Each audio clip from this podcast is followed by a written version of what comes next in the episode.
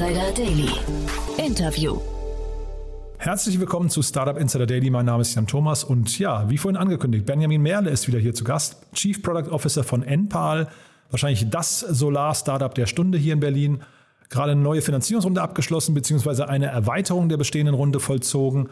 Und ja, die Hintergründe dazu sind wirklich extrem spannend und deswegen haben wir gesagt, wir sprechen einfach mal wieder, obwohl wir erst vor drei Monaten gesprochen haben. Aber es ist sehr, sehr viel passiert seitdem. Also von daher ein tolles Gespräch. Kurz der Hinweis auf die Folge nachher. Um 16 Uhr bei uns zu Gast ist Caroline Decker. Sie ist CEO und Co-Founder von FinMarie. Das ist eine Finanz-App, die gerade eine Finanzierungsrunde abgeschlossen hat und sich ausschließlich an weibliche Nutzerinnen wendet und sie dabei unterstützen möchte, zum Beispiel ihr Kapital zu vermehren, sicher anzulegen und so die ganzen ja, Do's und Don'ts im Umgang mit den eigenen Finanzen beizubringen. Ein sehr spannendes Thema. Wie gesagt, das dann hier um 16 Uhr auf diesem Kanal. So, jetzt also genug der Vorrede. Wir gehen rein ins Gespräch mit Benjamin Merle von Enpal. Vorher nur noch mal ganz kurz, wie immer, die Verbraucherhinweise. Startup Insider Daily.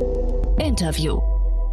Ja, ich freue mich sehr. Benjamin Merle ist wieder hier, Chief Product Officer bei Enpal. Hallo Benjamin. Hallo Jan, ich freue mich wieder hier zu sein. Ja, ist die, die Zeit rast, könnte man sagen, aber es ist noch gar nicht so lange her, dass wir gesprochen haben. Ich glaube, gerade mal drei Monate her, ne?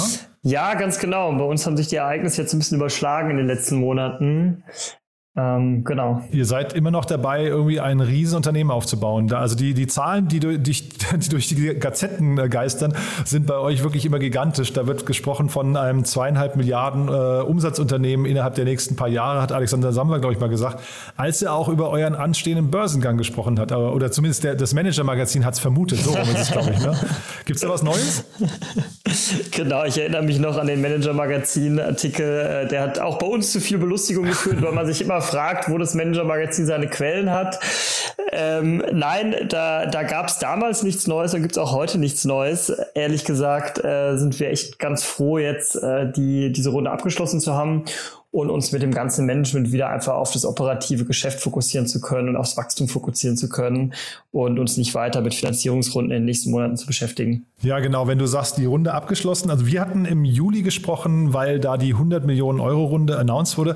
Und jetzt habe ich es so verstanden, das ist jetzt quasi eine Extension der aktuellen Runde, über die wir jetzt sprechen, ne? Ganz genau, ganz genau. Wir hatten die ersten 100 Millionen abgeschlossen und sind gegen Ende des, der, ganzen Funding-Runde ins Gespräch gekommen mit Softbank. Und wie du dir vielleicht denken kannst, wenn sich so eine Möglichkeit ergibt, dann findet man das doch ganz interessant.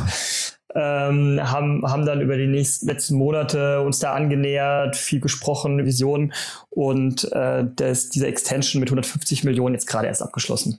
Ja, und ich glaube, Softbank macht ja wahrscheinlich für euch total Sinn, weil wenn ich es richtig verstehe, ist euer Business ja wirklich extrem kapitalintensiv, ne? Ja, genau. Das ist so unser, unser Business ist kapitalintensiv, weil wir einfach ähnlich wie, ich sag mal, in einem Autoleasing-Modell in eine Vorfinanzierung gehen und dann ja Miete einsammeln über 20 Jahre. Aber es ist so, die 150 Millionen von Softbank werden nicht genutzt für die Vorfinanzierung. Mhm. Also wir haben da ja wirklich eine strikte Trennung intern. Ich weiß nicht, ob du es gelesen hast. Wir haben auch 345 Millionen eingesammelt für unsere ja, ich sag mal, erneuerbaren Energieinvestmentfonds. Diese 345 Millionen sind Debt, also, also Fremdkapital, die nur für die Vorfinanzierung von Anlagen genutzt werden. Und die 150 Millionen sind wirklich eine, eine Equity-Beteiligung auf, auf, auf der NPAL-Ebene, die wir zum Wachsen nutzen wollen, die wir für Technologieentwicklung nutzen wollen, aber nicht für die Finanzierung von, von Solaranlagen. Das heißt, da gibt es diese klare Trennung, weil darauf wollte ich nämlich zu sprechen kommen. Äh, euer Case ist ja wahrscheinlich ein größtenteils durch Venture Debt finanzierbarer Case, ne? Ähm, ja, genau. Also du musst das, du musst dir das so vorstellen. Es ist eigentlich ähnlich auch wie wenn, wenn, wenn die E.ON einen großen Windpark baut, die gründet dafür eine, eine Zweckgesellschaft, ein SPV und in dieser Zweckgesellschaft kannst du dann wieder eigene Projektfinanzierung machen. Und wir machen das ganz genauso. Also auf der NPAL-Ebene äh, waren jetzt eben diese Runden reine Equity-Runden. Äh, das ist Wachstumskapital und in den SPVs, also in diesen mini-erneuerbaren Energiefonds, da raisen wir im Wesentlichen Debt. Das ist kein Venture Debt, das ist ähm, tatsächlich eher Fremdkapital von äh, großen Banken, die erneuerbare Energien finanzieren, wie die ING oder mittlerweile auch Pensionskassen, die, die einen Debtfonds haben.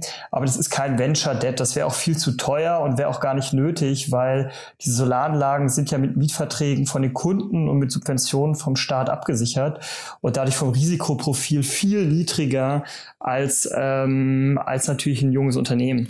Ja, das finde ich äh, ziemlich interessant. Also ich hätte jetzt auch gesagt, das ist eigentlich ein relativ risikoarmes Investment dann für solche ja. Banken, aber äh, zeitgleich, wir reden ja bei euch, wenn ich es richtig in Erinnerung habe, über einen Customer Lifetime, äh, über den Customer Lifetime von 20 Jahren. Ne?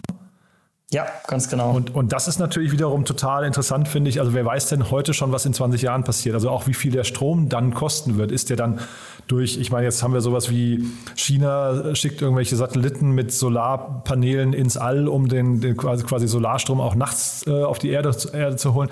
Ähm, sind solche Themen dann vielleicht in 20, nee, also du kennst das wahrscheinlich, ne? Sind solche mhm. Themen wahrscheinlich in 20 Jahren, sind die vielleicht Alltag und deswegen finde ich das total interessant, dass man euch so lange das Vertrauen schenkt, ja. die, diese Kalkulation auch sauber aufstellen zu können. Ja. Ja, ist eine super Frage. Du, ich komme ja so ein bisschen aus der, aus der Welt von Infrastrukturinvestments. Also das Unternehmen, was ich davor mit aufgebaut habe, war ja eigentlich ein, ein Strommarktmodellierungsunternehmen, wo wir mit großen Infrastrukturinvestoren wie Macquarie und ähnlichen gearbeitet haben äh, bei Investitionen zum Beispiel in große Windparks. Und bei großen Windparks ist es genauso. Auch, auch da müssen sich die Infrastrukturinvestoren fragen, dieser Windpark steht da 25, 30 Jahre der hat natürlich gewisse Subventionen, aber auch da muss natürlich in den Staat glauben. Und der hat aber auch irgendwann Strompreisrisiko. Und, ähm, und auch da finden die Investoren sehr gute Vehikel, um, um, um, um diese Investments abzusichern. Und bei unseren ist das Risiko noch viel gestreuter, weil wir reden ja über Zehntausende Einfamilienhausbesitzer, ähm, die hier, die hier äh, Verträge unterschreiben, plus noch der Staat, der die Einspeisung absichert.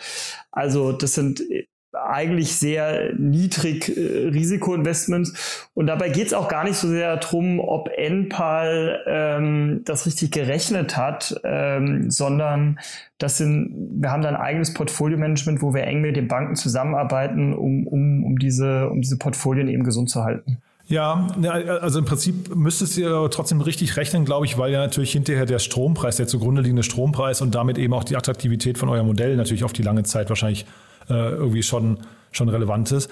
Und vielleicht nochmal die Frage, also ich will jetzt euer Modell gar nicht kritisieren. Geht, ja, das gut, Jan. Ich, ich finde das super, was ihr da macht. Ne? Ähm, aber ihr seid ja dann erstmal, ihr habt jetzt erstmal nur eine Säule, nämlich Solar, ne? Ja, ganz genau. Und das soll auch perspektivisch so bleiben? Ähm, nein, also vielleicht auch, auch nochmal doch ein Satz zu, zu den Strompreisen. Ne? Also stopp mich da gerne. Ich bin ja auch so ein bisschen Energiemarkt-Nerd und red, red gerne über diese Themen.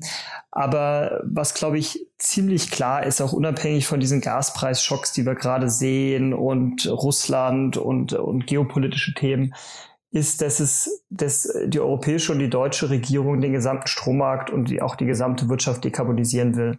Das ist nur möglich, wenn Strom, äh, wenn CO2-Preise massiv steigen und Grundlastkraftwerke wie Gas und Kohle rausgehen. Und durch die beiden Effekte wird der Strompreis an der Börse steigen. Und wir sind hier wirklich gerade äh, in einem unglaublich spannenden Marktumfeld. Ich weiß nicht, ob du das verfolgt hast, aber die Strompreise an der Börse haben sich vervierfacht in den letzten drei Monaten. Und der Strompreis an der Börse ist zum Beispiel gerade 16 Cent pro Kilowattstunde, obwohl also in Deutschland, wir reden in Deutschland, Deutschland. Genau, ja, genau, genau. In Deutschland, aber der europäische Markt ist sehr gekoppelt, also sehr ähnlich in anderen Ländern. Ähm, und der war vorher 4 Cent. Diese 16 Cent sind schon weit über, also mehr als doppelt so viel, als der deutsche Staat Subventionen heute für Kleinstanlagen bezahlt. Das heißt, wir kommen auf einmal in eine Welt, wo uns Subventionen egal sind. Es ist gut, die zu haben als Absicherung, aber wir kommen in eine Welt, wo wir wirklich über Vermarktung von Strom, über virtuelle Kraftwerke mit unseren Kleinstanlagen auf einmal den Kunden viel mehr äh, Erlöse ermöglichen können, ähm, als, als das mit Subventionen der Fall war. Und das ist eigentlich das Spannende. Hm. Wird denn eigentlich Strom mal irgendwann, also ich meine, generell haben ja viele in der Vergangenheit immer gesagt, Strom ist zu billig. Ne? Das ist ja vielleicht mhm. auch nochmal ein Thema. Jetzt gleicht sich das vielleicht ein bisschen an. Kann ich gar nicht kommentieren, ob das jetzt zu teuer ist oder nicht. Aber wird denn Strom, wir haben ja jetzt gerade die, die Chip-Krise, ne? Ähm, wird denn Strom vielleicht irgendwann auch mal ein, ja, ich weiß nicht, ein, ein Bottleneck sein für die Produktion oder ist Strom einfach einfach weil es jetzt eben zu viele verschiedene Kanäle gibt, in denen man den gewinnen kann, äh, immer verfügbar sein in ausreichenden Mengen.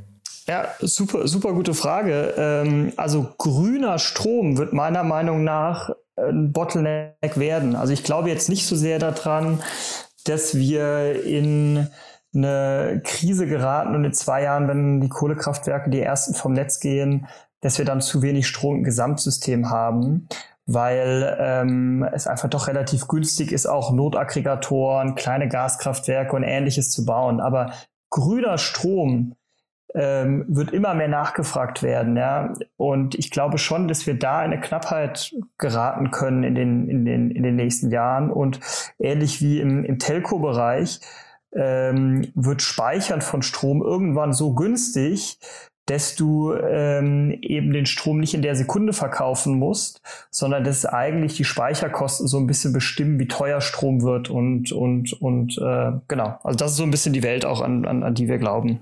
Und damit höre ich auch so ein bisschen schon die Antwort auf meine andere Frage vorhin raus. Äh, was könnte euer neues Geschäftsmodell werden? Ne? Naja, genau, lass, äh, lass mich da nochmal noch mal ausholen. Du hast völlig recht. Heute ist unser Geschäftsmodell Solar und ja auch nur Solar auf Einfamilienhäusern. Das werde ich auch oft gefragt, warum das der Fall ist.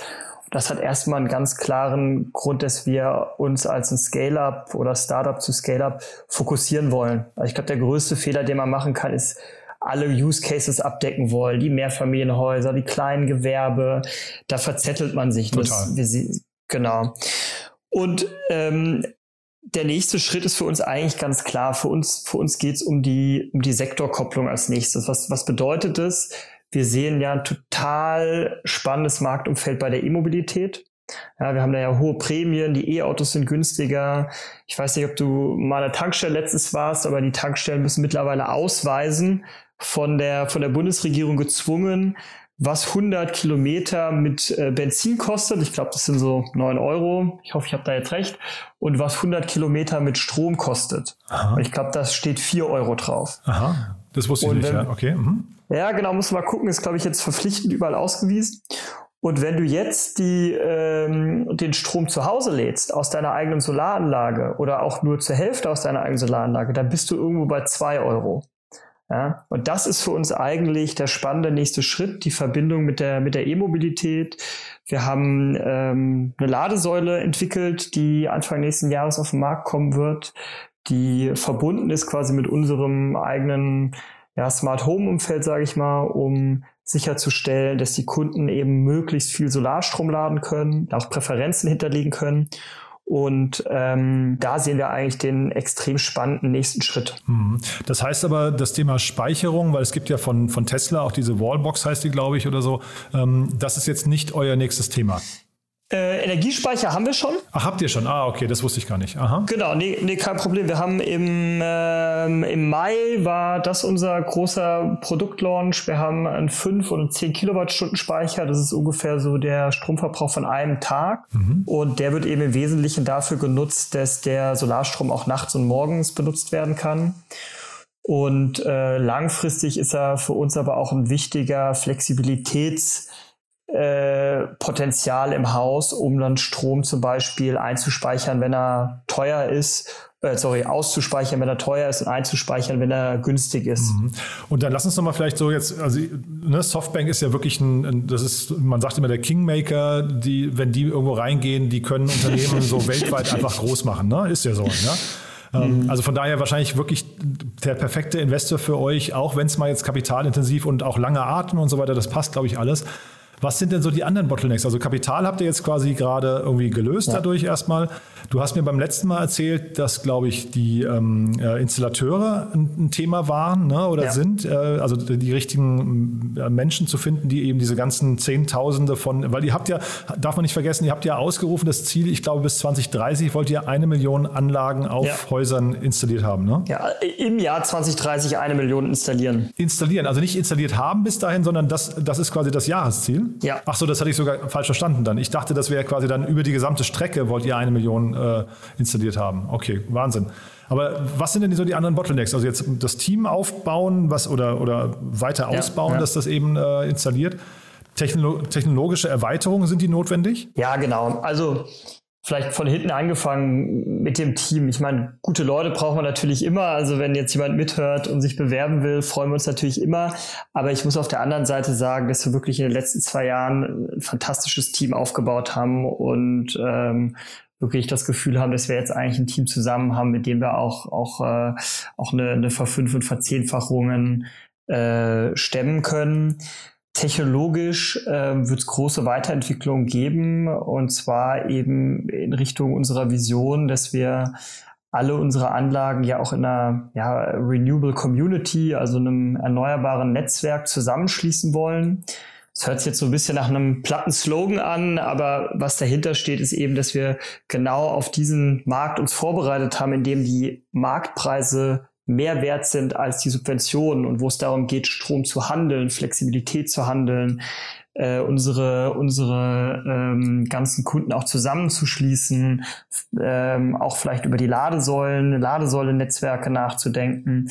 All da gibt es viele Investitionen in, in Technologie, natürlich auch äh, in andere Bereiche der Digitalisierung, ähm, in unserem Operations und ähnliches das Skalieren der, der Handwerker, auch wenn wir das dieses Jahr wirklich fantastisch hinbekommen haben, wird immer eine große Herausforderung bleiben. Also Fachkräftemangel, Elektrikermangel ähm, ist was, wo wir uns sehr, sehr, sehr viel mit beschäftigen und über eigene Ausbildungswege und ähnliches, ähnliches nachdenken. Ähm, Genau, ich glaube, was alle, die ganze Wirtschaft gerade spürt, ich glaube, die, die knapp werdenden äh, Ressourcen, gerade in dieser, in dieser Shortage Economy nach der Corona-Krise sind eine riesen Herausforderung. Da sind wir extrem froh, mit Henning Rath ja in China ein eigene, eigenes Geschäft aufgebaut zu haben, um da sehr nah an den Suppliern zu sein. Aber natürlich äh, strugglen wir auch äh, täglich mit, äh, mit, mit, mit diesen Themen. Mhm. Ähm, sind aber bis jetzt wirklich ohne irgendwelche Disruptions da durchgekommen. Was vielleicht noch als letztes zu sagen ist, ist, wir verfolgen natürlich die, die Sondierungsgespräche jetzt ganz eng und haben uns da auch den letzten Jahren äh, gut aufgestellt mit einer eigenen Regulierungsabteilung, um nicht nur zuzuhören und zu verstehen, was da kommt, sondern das auch wirklich mitzugestalten. Ja, weil die, ich glaube, ich habe es letzte Mal schon erzählt, die, der, der Energiemarkt ist voller Jahrzehnte alter Regulierungen. Also das beste Beispiel sind immer diese 900 Netzbetreiber, die es in Deutschland gibt, die quasi mit Papier und Bleistift arbeiten, wo es keine API-Anbindungen gibt, wo sehr, sehr, sehr wenig Digitalisierung gibt und die aber sehr viel Auswirkungen auf, auf den ganzen Energiemarkt haben. Ja. Und deswegen sind wir da sehr eng dran. Ähm, auch die, diese Entbürokratisierung, wo ja auch die Grünen und die FDP äh, sich das auf die Fahne geschrieben haben, das weiter mit vorzu, vorzubereiten und aber auch zu schauen, wie sieht denn ein ein äh, Strommarktdesign aus, was eben für solche Prosumer, also für solche solche Einfamilienhäuser, die Ladesäulen haben, die Speicher haben, die vielleicht auch Wärmepumpen haben, gut funktioniert. Mhm. Jetzt haben wir über die möglichen Bottlenecks gesprochen. Was sind denn vielleicht noch die möglichen Turbos bei euch? Was könnte denn jetzt, ja, Regierung ist ja vielleicht beides, ne? Könnt ihr, könnt ihr ja. quasi in beide Richtungen wirken. Ne? Aber was, was könnte denn euch noch beschleunigen? Also sind es hinterher mehr, mehr Mitarbeiter, die ihr dann noch braucht, die dann äh, installieren? Oder ist es mehr Kapital? Oder an welcher Stelle kommt die mögliche Geschwindigkeit, der Boost noch rein? Ja, also wie du gerade gesagt hast, ähm, natürlich kann aus der Regulierung nochmal ein Booster kommen. Der wird auch kommen, äh, allein schon, wenn wir hören, dass, ähm, also ich glaube, ich glaube, da sind Gespräche von Verdreifachung, Vervierfachung, Verfünffachungen bis zur Verzehnfachung der Ausbauziele. Äh, die Bundesregierung denkt natürlich erstmal von oben, was sind die Ziele, aber um die umzusetzen, müssen natürlich auch die Regulierungen geschaffen werden. Also ein Beispiel ist zum, äh, ist zum Beispiel, wir sind ja noch gar nicht im Mehrfamilienhaussegment aktiv. Ja, ich, ich wohne in Berlin, ich glaube, du auch, wenn ich mich mhm, genau, oder, ja. mhm. genau. Ich schaue hier auch gerade auf drei Dächer, ähm, kein Solar. Das ist halt kein Zufall, dass in den Mehrfamilienhäusern kein, kein Solar ist, sondern da ist die Regulierung einfach sehr schlecht. Ja, und da gibt's kleine Änderungen, an denen wir auch mitwirken, die kommen können, die auf einmal so ein ganz neues Marktsegment ermöglichen. Ja, also das, das, das kann nochmal spannende, spannende Wachstumssprünge geben. Wobei man sagen muss, wir haben einfach jetzt mal, ich sag mal, unser Geschäftsmodell im Kern gefunden. Wir sehen eben die Verknüpfung mit Elektromobilität, die Verknüpfung mit Wärme als die logischen nächsten Schritte und wir sehen unglaublich viel Nachfrage. Also wir haben kein, kein Nachfrageproblem. Die Leute wollen unabhängig sein, die wollen grün sein und ähm, Deswegen, der Turbo ist eigentlich schon eingelegt. Ich glaube, jetzt geht es viel auch um einfach Execution. Hm. Und gibt es denn, äh, vielleicht noch dazu kurz, gibt es denn lobbyistische ähm, Bestrebungen von irgendwelchen Seiten, irgendwelche Kräfte, die äh, euch entgegenstehen? Das hat man ja relativ häufig, dass Innovation dann einfach durch eben diese, du hast die verkrusteten ja. 900 äh, regionalen das, Energieversorger ja. gerade genannt. Sind die irgendwie äh, am Lobbyieren gegen euch? Ja, das ist eine spannende Frage. Ähm, also ich würde mal sagen, ähm, da gibt es da nicht so einen Spruch, Misshandlung durch Durchlassung oder sowas. Ich weiß es nicht. Also ich glaube nicht, dass da jemand wirklich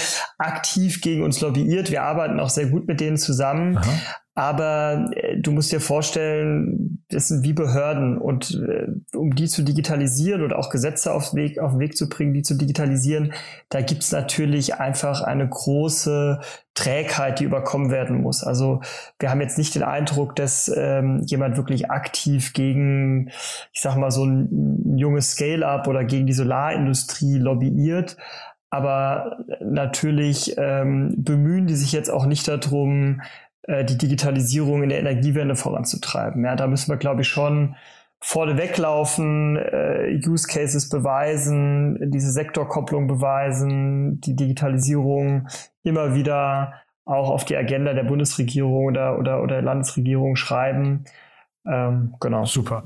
Du, dann würde ich mal sagen, bis hierher, Benjamin, oder haben wir was Wichtiges vergessen aus deiner Sicht? Weil ich habe das Gefühl, wir sprechen uns jetzt eh öfters, ne? ja, das will ich hoffen, das will ja, ich hoffen. Ne? Es gibt ja tolle Neuigkeiten immer wieder bei euch in der, in der hohen Frequenz. Äh, ich glaube nicht, dass es das letzte Mal war, ne? Nee, ich glaube auch nicht, ja. Also ja. Äh, freue ich mich bald, bald wieder mit dir zu sprechen. Ähm, Aber haben wir was Wichtiges vergessen für den Moment, meinst du? Nein, ich glaube nicht. Ich glaube, wir haben eigentlich alles gut abgedeckt. Super. Du, dann nochmal Glückwunsch zu der Runde. Klingt wirklich toll und ja, dann wahrscheinlich bis bald, ne? Ja, Dankeschön. Schönes Wochenende dir. Startup Insider Daily, der tägliche Nachrichtenpodcast der deutschen Startup-Szene. Ja, das war also Benjamin Merle, der Chief Product Officer von Enpal. Und ja, damit sind wir erstmal durch. Ich freue mich, wenn wir uns nachher wieder hören. Um 16 Uhr geht es hier weiter mit Carolina Decker. Sie ist CEO und Co-Founder von FinMarie. Wie gesagt, eine Finanz-App, die sich ausschließlich an weibliche Nutzerinnen wendet und gerade eine Finanzierungsrunde abgeschlossen hat. Und genau das war der Anlass unseres Gesprächs. Wir haben aber natürlich auch darüber gesprochen, wie es ist, als Frau zu gründen. Das ist ein reines weibliches Gründerteam bei FinMarie. Das ist wirklich sehr, sehr spannend. Und wir haben natürlich über Carolinas Blick auf diese ganze Szene gesprochen. Warum denn eigentlich so wenig Frauen gründen? Also ja, das dann, wie gesagt, nachher um 16 Uhr. Ich freue mich, wenn wir uns wieder hören. Es lohnt sich, ich kann es versprechen. Und in diesem Sinne, bis dahin, euch eine gute Zeit. Ciao, ciao.